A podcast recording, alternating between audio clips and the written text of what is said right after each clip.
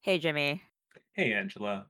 This is Books Books Are are Good, good, actually. actually. And for the month of February, we continued our reading of The Dawn of Everything by uh, David Graeber and another David, David David Winthrow. Wengrow.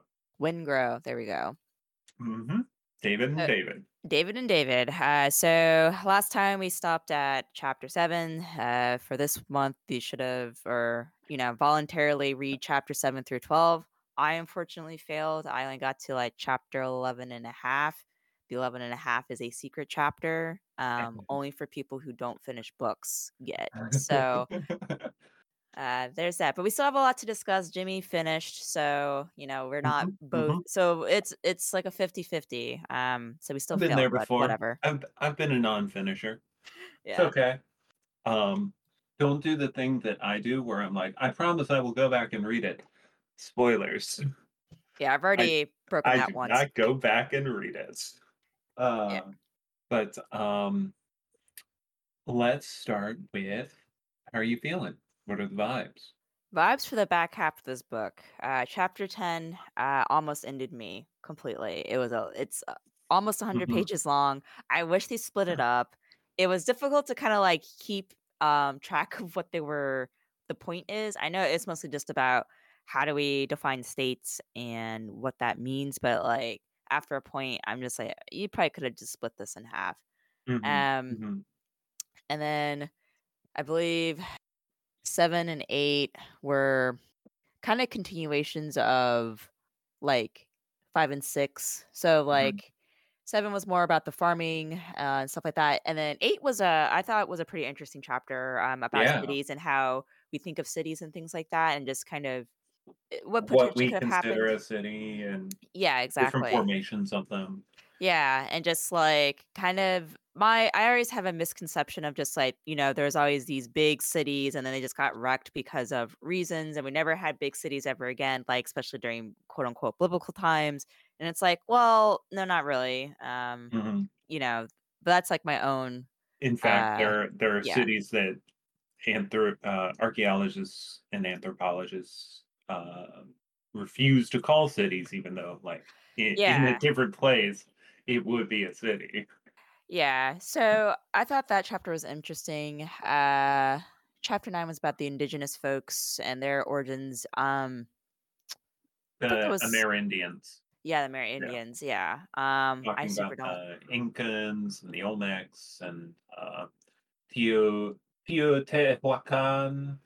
Oh, yeah, and just, like, how they resolve Mhm. conflicts and stuff, which was, uh, have games, and then I thought, "Oh, so there's an anime called G Gundam where everybody sent their very stereotyped, uh, Gundams to go and fight to see the control of the world," and I always joked in my head, "That's exactly what we need to do."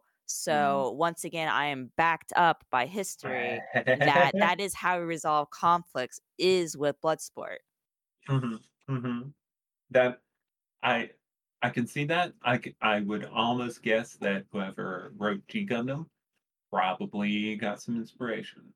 Yeah, probably. Um, so yeah, um, and then chapter 11 was kind of trying to start weaving things back around to kind of the overall question, Mhm, which based on some critiques and kind of what you mentioned, Jimmy, uh, I don't think they really answer their question. And I know we'll get to that later, but mhm. I kind of just have a sense like, oh, like chapter 11, they're like, all right, we're bringing it back, but felt like, oh, fuck, this could still go on for like another 30 fucking chapters. Like, yeah. absolutely, absolutely, and they they address that in the book, uh, at at a certain point. I I think it's in chapter 11 and maybe in the conclusion, but, like, they and we'll we'll get to it with the critiques that we've read, which it it was a hard time finding critiques at all. Like, pretty much everyone who's read this book has loved this book, um, at least from the the general population, but we'll get there. But, um, yeah, they they absolutely have reviewed and considered, uh, so much more evidence. Like, if they wanted to, this book could be 3 times its size, easy. Um, but uh, you know, who's got time for that? Um, one, two. Uh, one of them's dead. Kind of hard to keep writing if you're dead. Yeah, unless you get a ghostwriter. Ooh, he's his own ghostwriter. Yeah. Um, Uh, yeah. but yeah, it, it definitely felt like it could go longer. But Mhm. anyway, th- those are my thoughts, Jimmy. Since you finished the book and you probably have a bit more insight, uh, what are your thoughts? Hmm. I, I wouldn't say I have that much more insight. Like most, so like chapter eleven, and then the, is basically just pre-conclusion conclusion. Um, so I honestly like one. I love this book because David Graeber is my jam.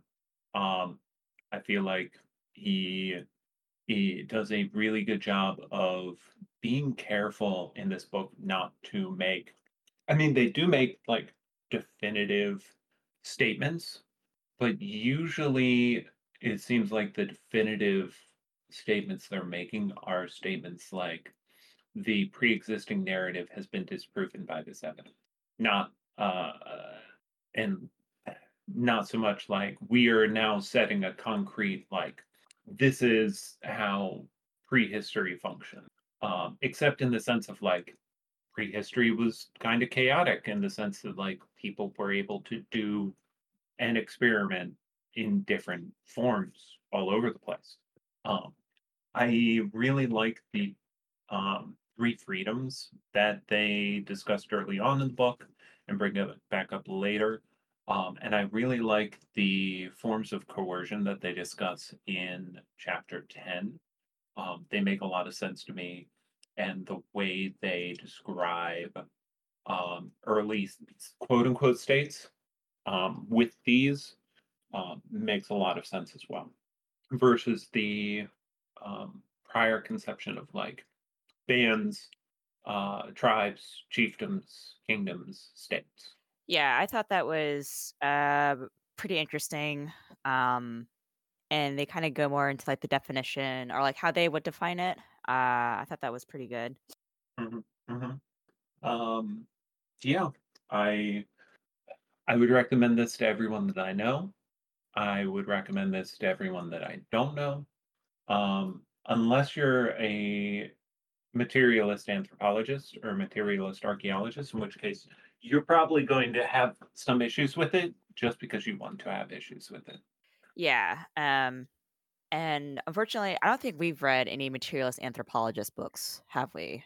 We Oh, have, uh, you know, we have uh, Caliban and the Witch. okay. All right.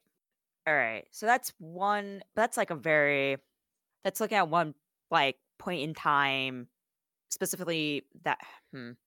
All right. Maybe we need to find more materialist anthropologists that do a uh further back. mhm. Um, well, there's my cheesecake. You're gonna listen to the dulcet sounds of this cheesecake. Beep, Beep. beep. Okay. Uh, now I gotta wait 15 minutes. Okay. Well, uh, where were we? Um, materialist anthropologists.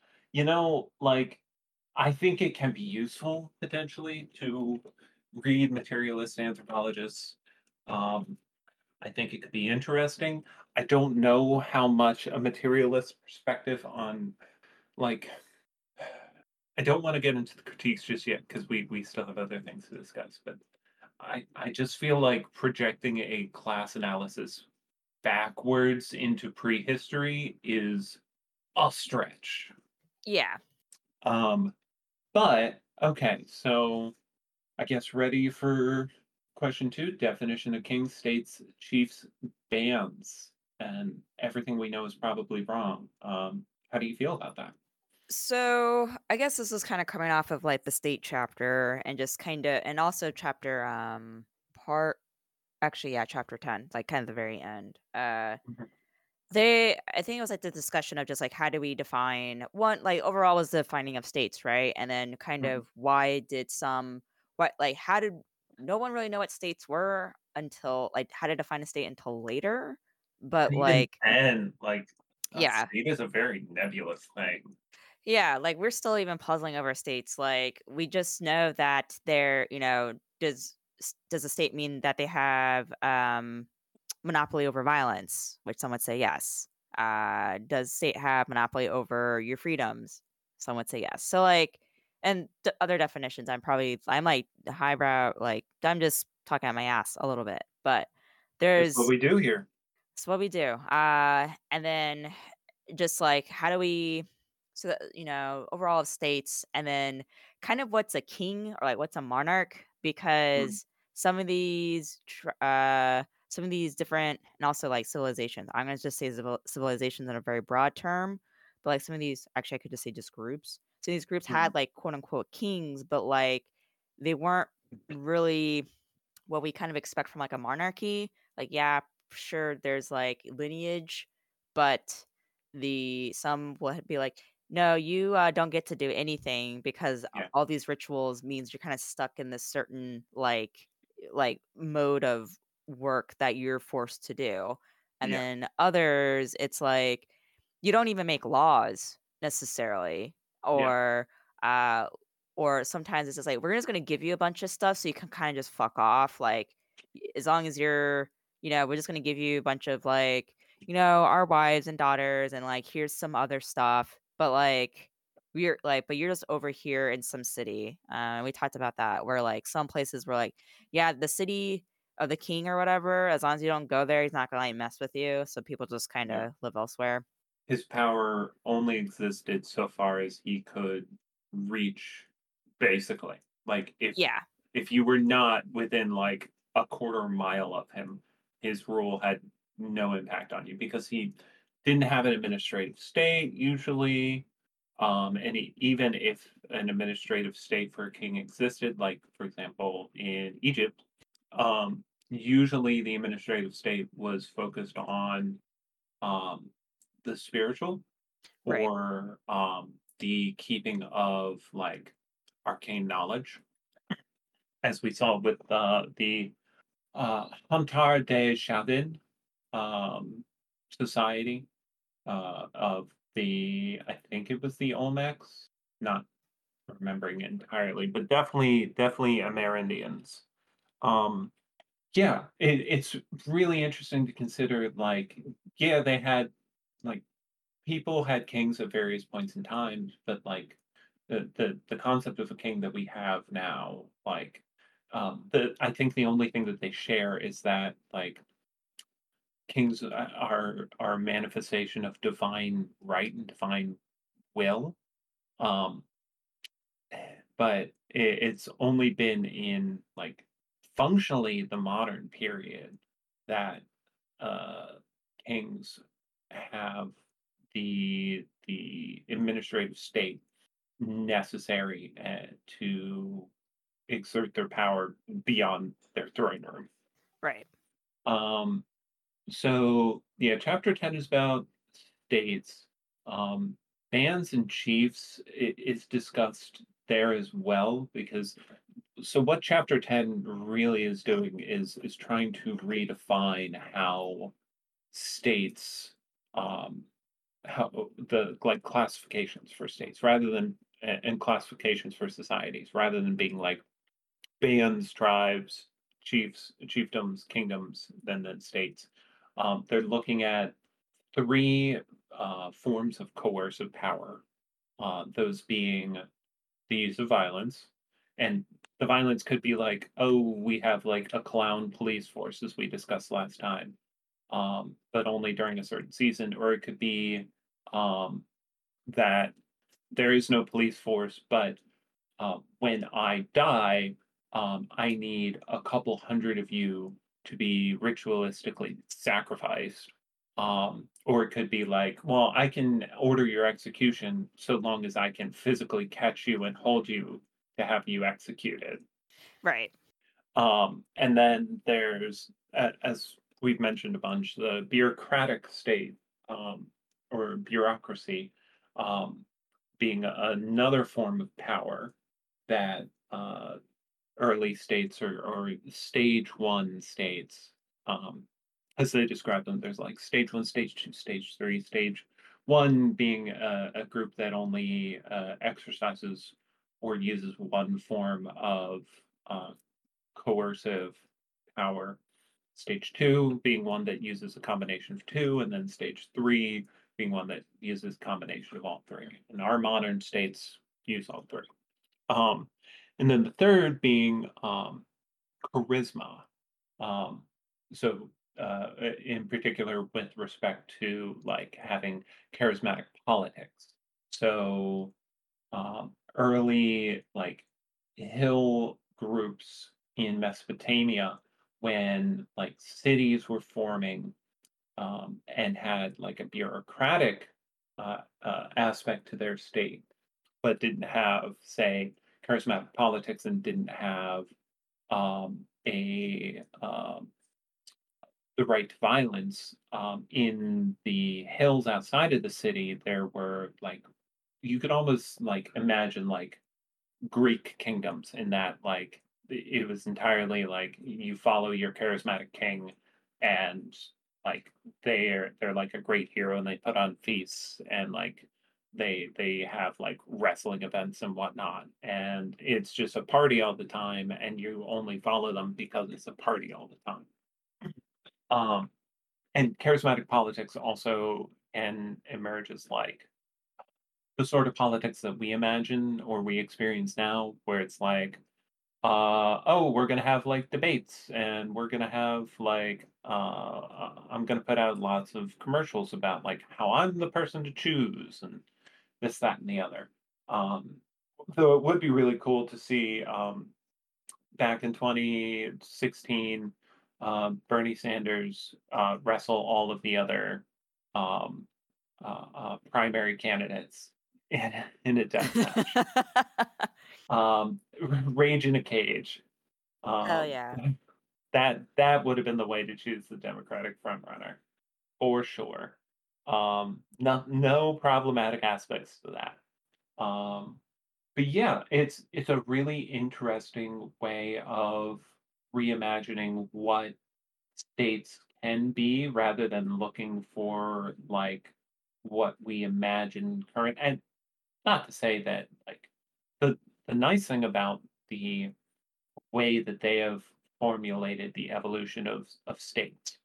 Maybe evolution is is a, the wrong term there because it's not necessarily implied that you immediately have to go from being a state with one of these to following at a state with two of these or a state with three of these. Like you could have a state with two of these and then the state falls apart and then another state arises that only has one of these. Like it's or two different ones or a different combination of two. You can have two different ones because there's only three. Anyway, um, but these these terms go a very far way to um, removing a lot of the implicit bias that uh, Western anthropologists have put into the existing terms for how we discuss states and non-state entities.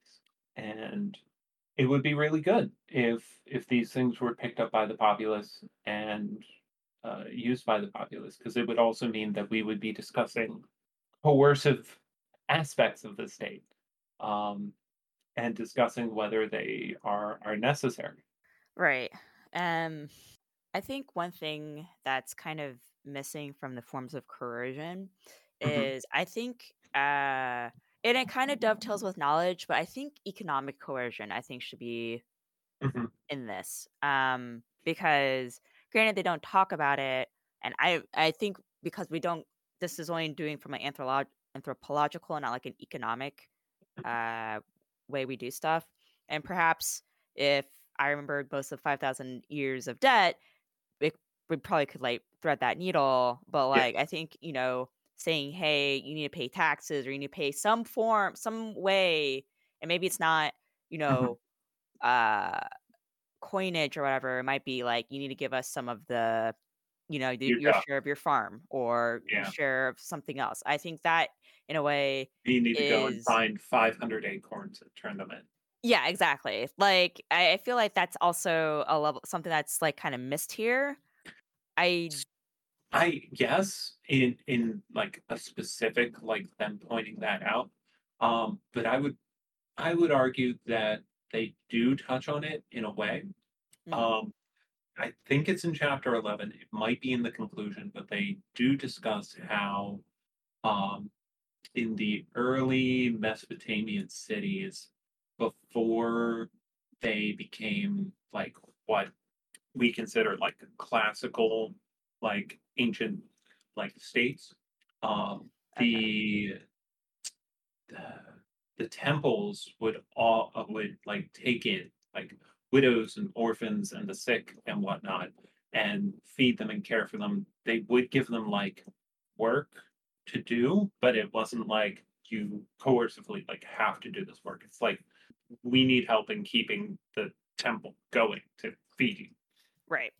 Um, and over so the three freedoms that they discuss earlier in the book uh, come up here in that uh, one of them is the freedom to leave um, and then Right. freedom to leave freedom to uh, what were the other two freedom to leave freedom to Uh, that was like freedom of choice or free. So freedom to leave. Um. Oh boy, I thought one of them was choice. I'm looking for it. Um, it's also time for me to tend to that cheesecake again. Okay. Yeah, so it is in the conclusion. Um, okay, yeah.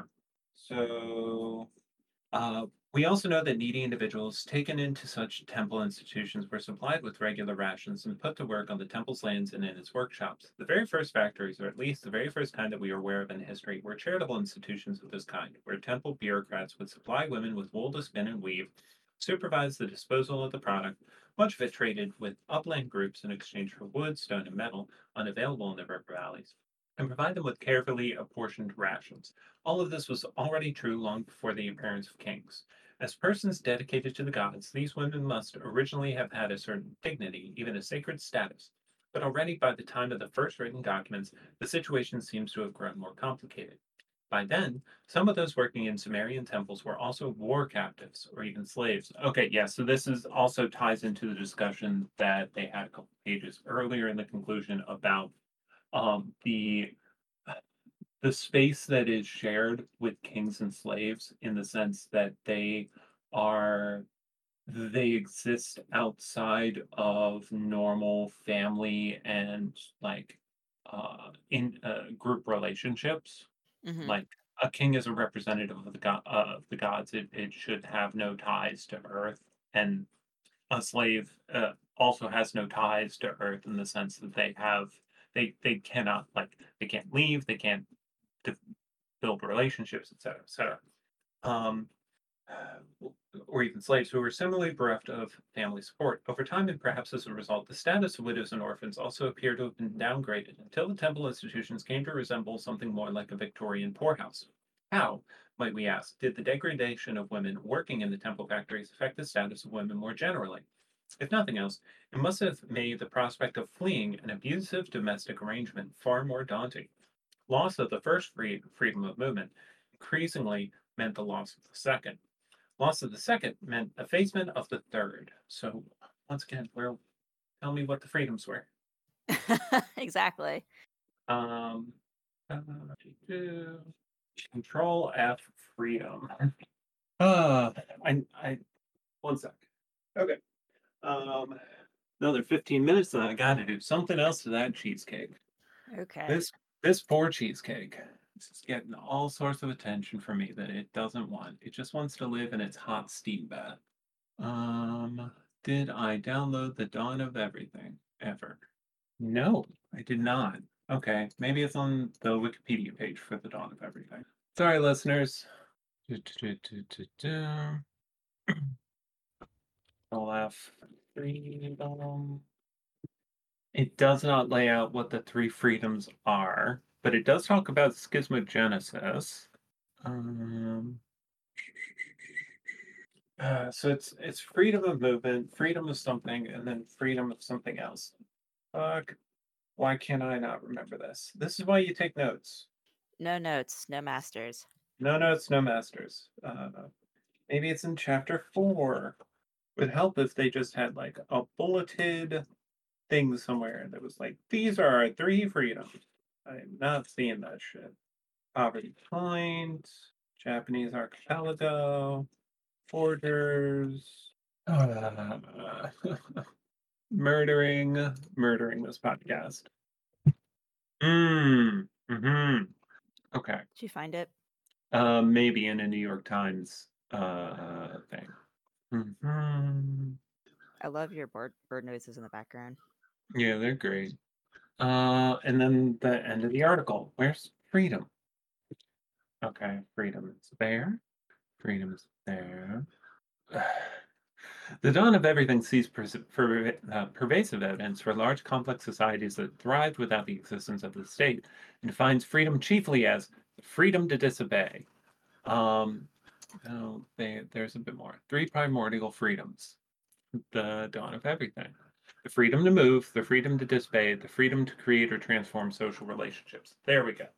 That's um so they they argue that um, it is only in um, a situation where you lose the first, the freedom to move, and I cannot remember what started us on this because it became such a train wreck of a uh, a surge. My apologies. I'm so sorry. Um, do you remember? Uh, we were talking about uh, just the different coercive powers and then how that kind of leads into freedom Mm, of mhm, the different points of freedom. mhm. Um, that's pretty much it. Okay. Well, the three freedoms are the freedom to move, freedom to disobey, and the freedom to create or transform social relationships. Um, I feel like there was something that we were discussing about that though, that that made me want to know what the freedoms were, and I can't can't remember. It's ruined. I'm sorry, it's ruined. It's okay. We'll we'll get through this together. okay. Um, okay. I guess next question. Oh, we already Yes. covered question five. Forms of We coercion. yeah, we did. Oh, look at that. We're being efficient in our inefficiency. In my inefficiency. um, so what do you think? Did they answer the question? So, as a person who did not finish the book, uh, that's my title. Uh, I kind of don't think they did exactly. Mm, Um, I think what this book does well is it kind of gets you to think about how we've been thinking of civilizations or different groups of people in the past or prehistory or anthropology a bit differently than like than kind of just the narrative that we've been told. mhm, Um, but I don't think and I think we kind of mentioned this like last time, like we're probably they're probably not going to answer this question, just the way that things were kind of going. It's like I don't know if we're gonna ever get there. Um, and maybe if David Graeber was still alive, he could have a part two of the Dawn of mm. Everything to see if he could have like answered that question. Um, The noon of everything. the noon of everything, yes. Um, so I think they don't, but I think it's a question that we should keep thinking about when, especially when people are like, "Oh, but we've always been this way. Um, that's why Mhm, we need capitalism or whatever." Which is mhm. like, well, not no. So like we can try to get unstuck. And also didn't really answer the how do we get stuck question. I don't feel like either. It It's it doesn't. Um, it doesn't. Yeah. I so I would I agree. Um, I think what this book is doing is like a bait and switch in like they're yeah, being like we're we're going to tell you what the the the we're going to try and find the source of inequality and what they lay out instead is that like um there's there's no obvious source because I mean obviously everything that has ever happened ever is not written down somewhere in some database for us to search to like make an algorithm to be like okay find the the source of inequality. Yeah, um and they they put forth an argument that like inequality in some shape or form has always existed which which kind of rings true to me from something that i've heard Zizek say in the past um so Zizek's thing is like Imagine you're in a classless, stateless communist society. Your needs are met. You engage in labor as you desire. Um, and you're allowed to have whatever uh, interpersonal relationships and and freedom that you want. There will still be inequality. Right. You will not be able to play uh, sports or video games like other people because they are literally different people. They have different bodies, they have different minds. Um, you will still feel jealousy, you will still feel inadequacy. Like there will still be fundamental forms of inequality just in between individuals. And that's probably not what most people think of when they think of inequality. Um, they probably think like m- monetary or, or like power imbalances. Um, but I think what they were going for in this book was showing like there are methods that a lot of prior um, forms of existence had for dealing with inequality that we no longer can employ because we cannot necessarily move on a whim to to get ourselves away from a form of coercion. Um, we cannot disobey because of the, the threats of violence, or if we disobey, we we need to be disobeying in a way such that we are not uh, caught. Right. Um, and as such, we any struggle to create or transform our social relationships is one that is inexorably against the state and has to physically and probably violently at some point uh, act against the state because we do not have the first two. Um, and I think that bait and switch is really good because um, a lot of people probably from like just a, a not not an anthropologist, not an archaeologist reader, probably coming into this like well, I read Harari and I read Jared Diamond and I read Pinker, and this this new book purports to like explain everything, um, and like destroying those assumptions and destroying like the pre-existing narrative and creating like a framework for viewing both history and our current state. Um, not to say that like the Marxist framework also doesn't have merit. It obviously does. Right. Um, but I think this is a good addition. Um, and I I I know for a fact in my heart that both are uh, both authors knew like from the get-go they would not be able to answer this question. Um, and yeah, so I, I think it was on purpose. Um, and I think the book does what it set out to do, which break down pre-existing narratives. Yeah, I think it does that very well, but to like I know and one of the critiques which we'll get to says like, oh, we didn't they didn't answer the question about like how do we get to be unequal or more importantly, how do we get stuck? Like they said like we're not gonna do kind of do that about equality. Mhm. Um, but more about how do we get stuck in this kind of spot. And I think that is interesting uh that it's kind of yeah it's kind of like that so Yeah.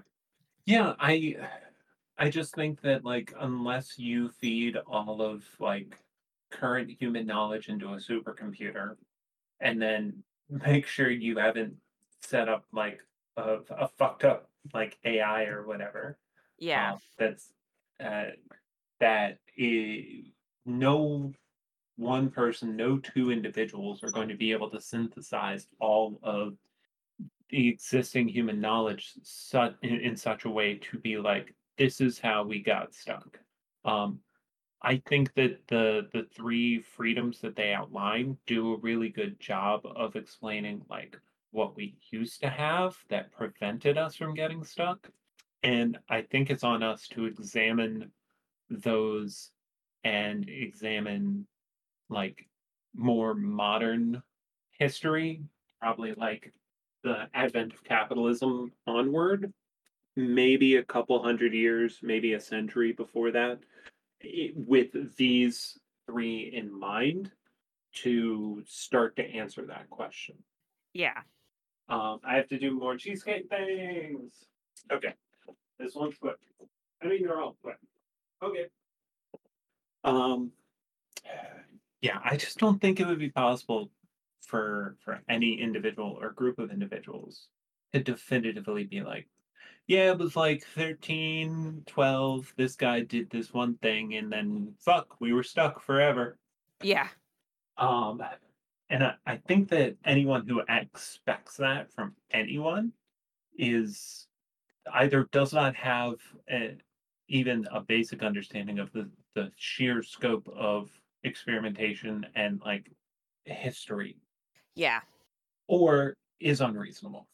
Yeah. I think um yeah, I think that it's pretty it's pretty uh interesting how they kind of how that works out. So yeah, I think they I think they kind of covered most of the most of the stuff that they want to cover, but as I we kind of already mentioned, we we should have we wish it was like more, right?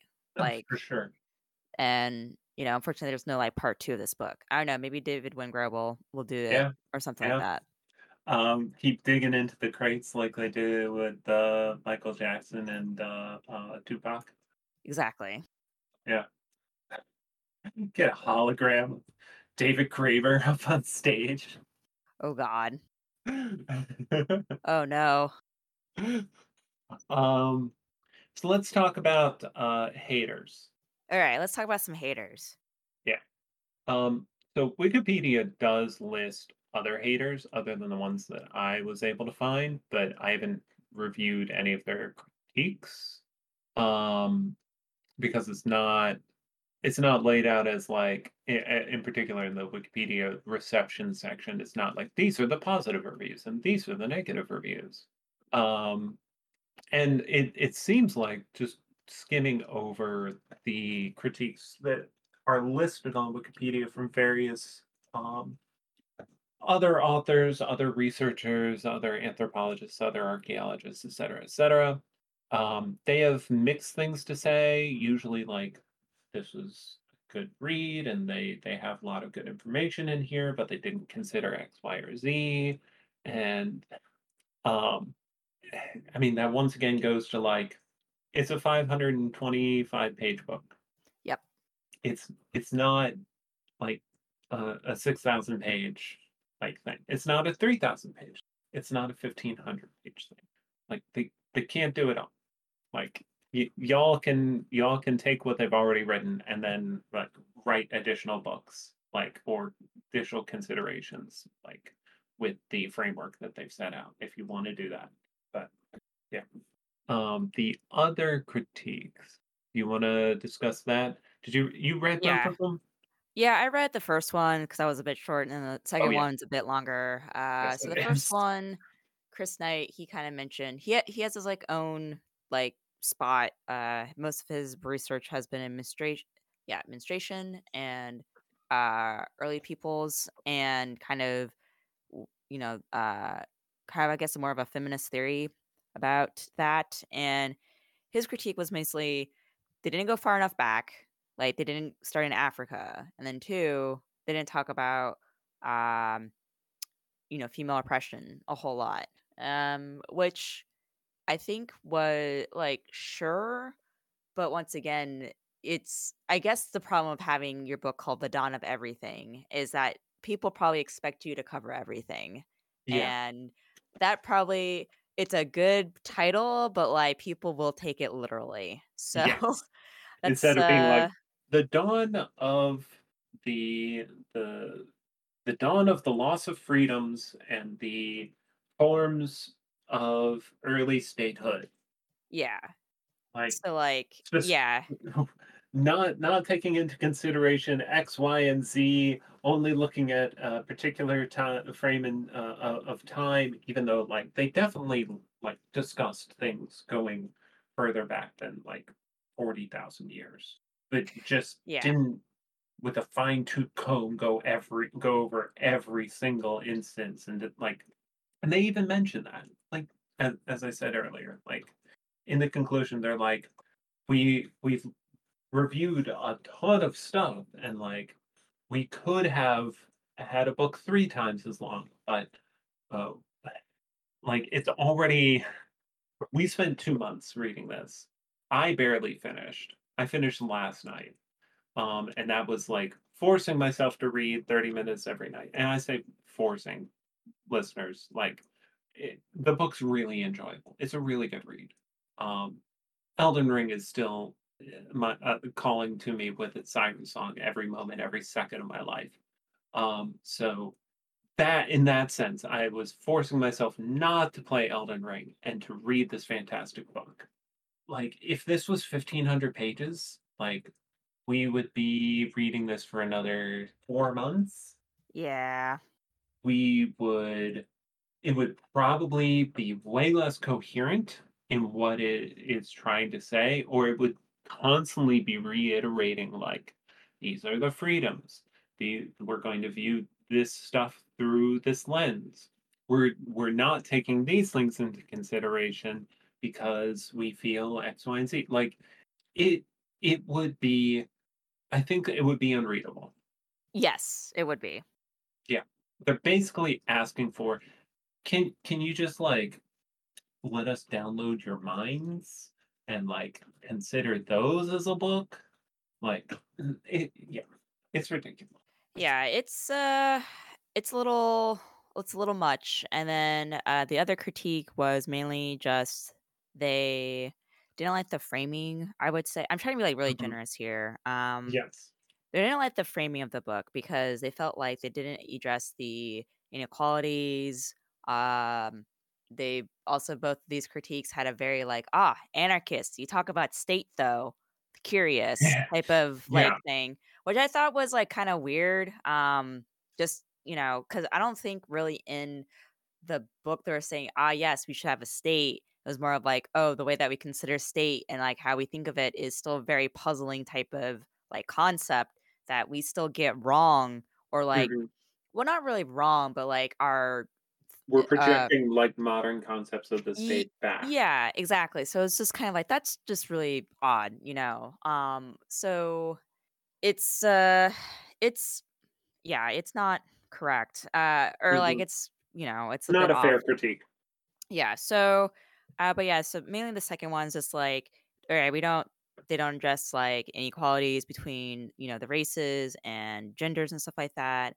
And, you know, this book is good, but we need something that kind of tells more about the looming threat of like climate change, which I'm like, okay. I guess they wanted something that talks more about like how we could learn from our past to like be better and then that will salt like that will help us with our current like you know trying to prevent our own destruction um which is like okay but like once again like i don't think this like i feel like the title like kind of uh, people take it too literally. They're like, "All right, we're gonna this is the book that will solve that will gi give everything. everything," and it's just like, no, it's like one piece of a puzzle Mhm. or a a thought process that we should probably, you know, can think of when we're thinking of how we should organize our society and, you know, other aspects of our our lives.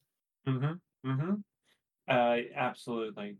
And also that critique is really weird for bringing up climate change because, like, climate change functionally is it's it's only a modern problem. Like, yes, the climate changed in the past, but it was not due to human causes.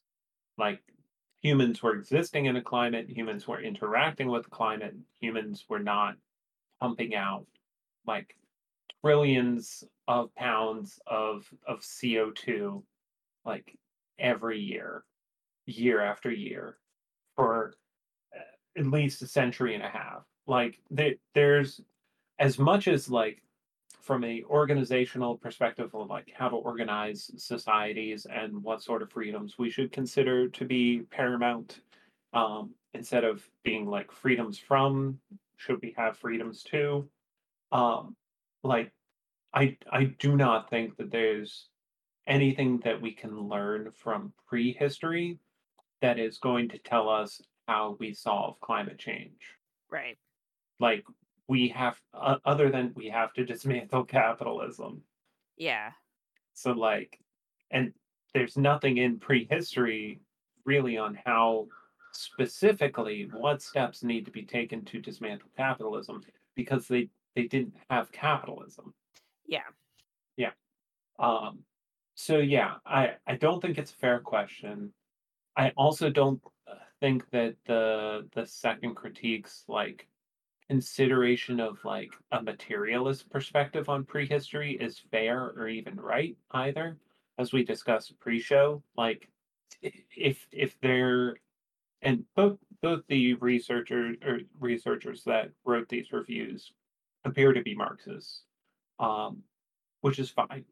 Um, I love Marxists; they're great, but you cannot like put like a, a class analysis on a society did not have like or like societies that did not have like the the concept of private property uh, or only had like yeah it i i just do not see how it works in a pre-capitalist framework like Yeah.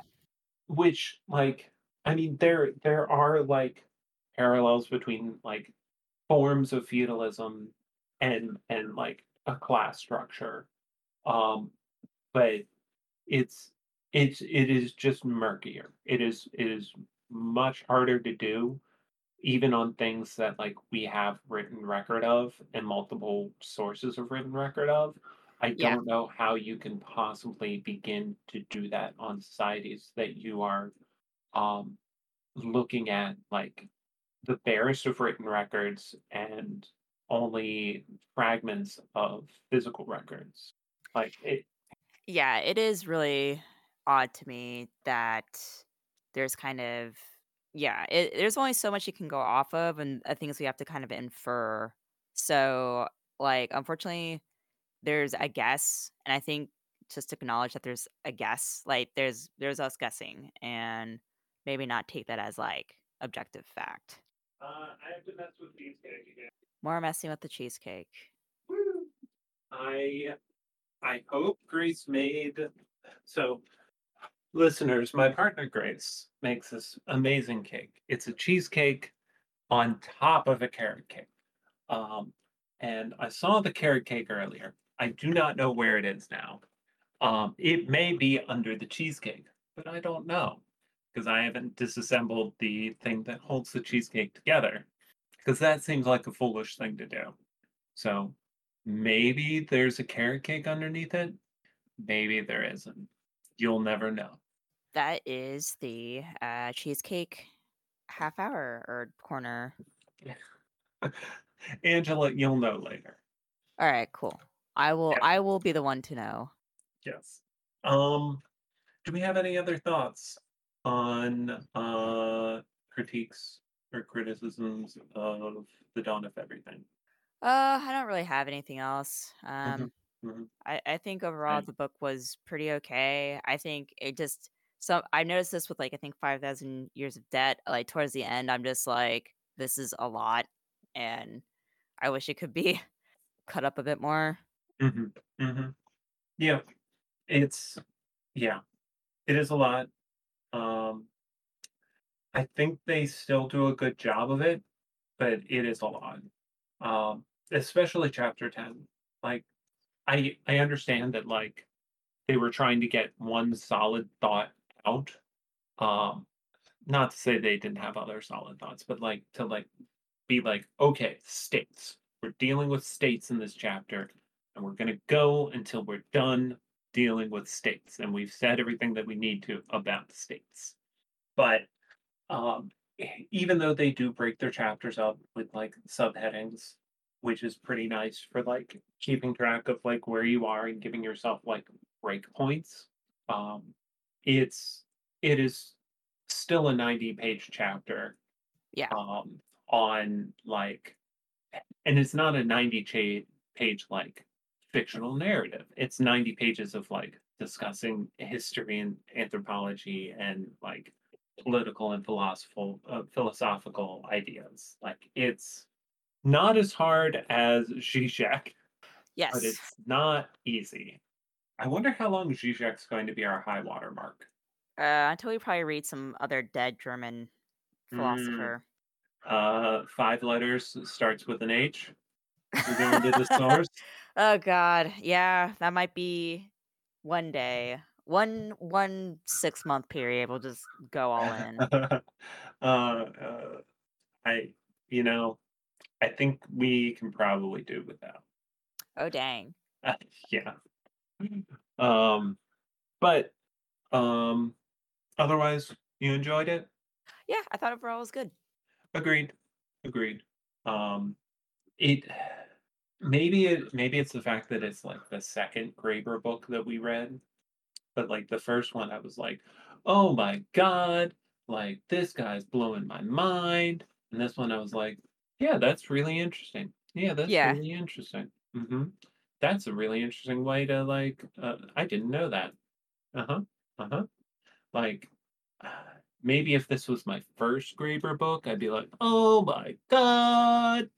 Um, but it's just it's that's his thing. It's like, let me take this like concept that you are taking for granted and be like, well, actually, you're wrong.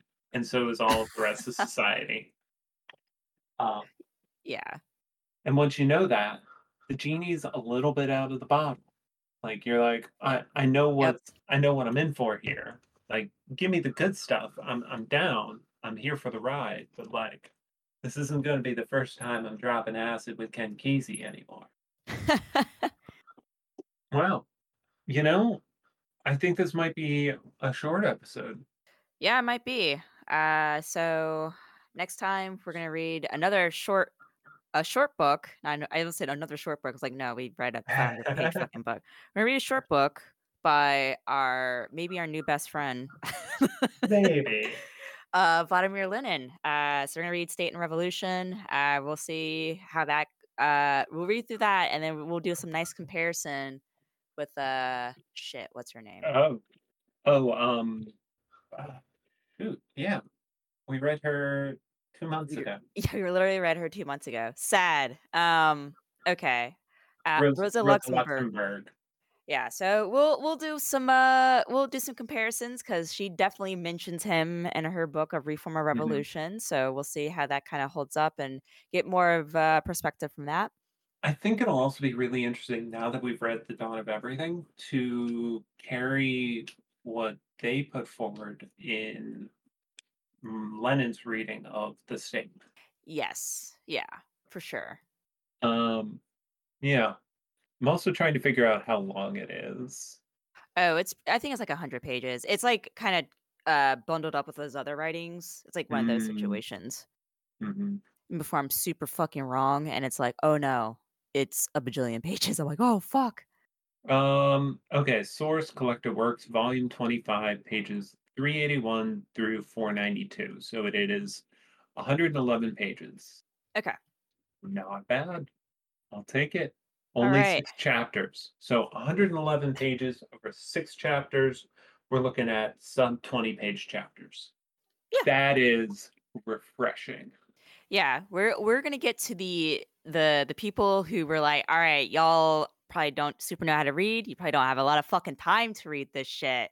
Mhm. Bam, we're gonna give you some some shit in like a hundred pages, Yeah. or you know, separate pamphlets that you can read over. You know, several publishing zines or whatever. Yeah. I know they're not called zines, but just work with. I, they, they were zines. This is my Marxist fanzine, Pravda. oh my god. Uh please uh only send in ships of Engels and uh Marx. If you do the other shipping, you're fucking banned. Sorry. Uh that is that is some deep cut uh joke on to online joke. oh my god. Yeah. Uh what if what if reimagining Pravda in the modern age it you, you're absolutely right. It does have like a two-page spread of all of your the fan like artwork. Yeah. Absolutely. Sonic the Hedgehog is in there somewhere. Somehow he's in there. He's he's just like ah somehow in there. Google real quick Marxist Sonic and then click on images. Oh boy. Oh yeah. Oh, yeah? Commu- communist tales. Um uh, and that's that's it. Everything else is not specific enough. But here's a picture of communist tails. All right, we're gonna include this in the show notes so everyone can also be cursed. What? That's it? That's Pathetic. it. Yeah, that's the best I could find. That's that's so bad. All right. Uh cool. So we're reading some some Vladimir Lenin uh ne- Oh, never mind, never mind. Instead of Marxist Sonic, I should have searched Communist Sonic. Yeah. Okay, here we go. Uh, copy. There's also a bunch of other weird shit on this page. I was about to say because I was like, how did you not like how is not the weird thing pop up first? Come on, dog. So this. okay, and one more. There we go. ah, of course, the OC. There we go. That's what I want to see. I go fast for motherland. There you go. Amazing. All right. Uh, so next time we're gonna talk about uh, communist Sonic and how his feelings on our state and revolution. And remember, books books are are good. good. Actually, Actually,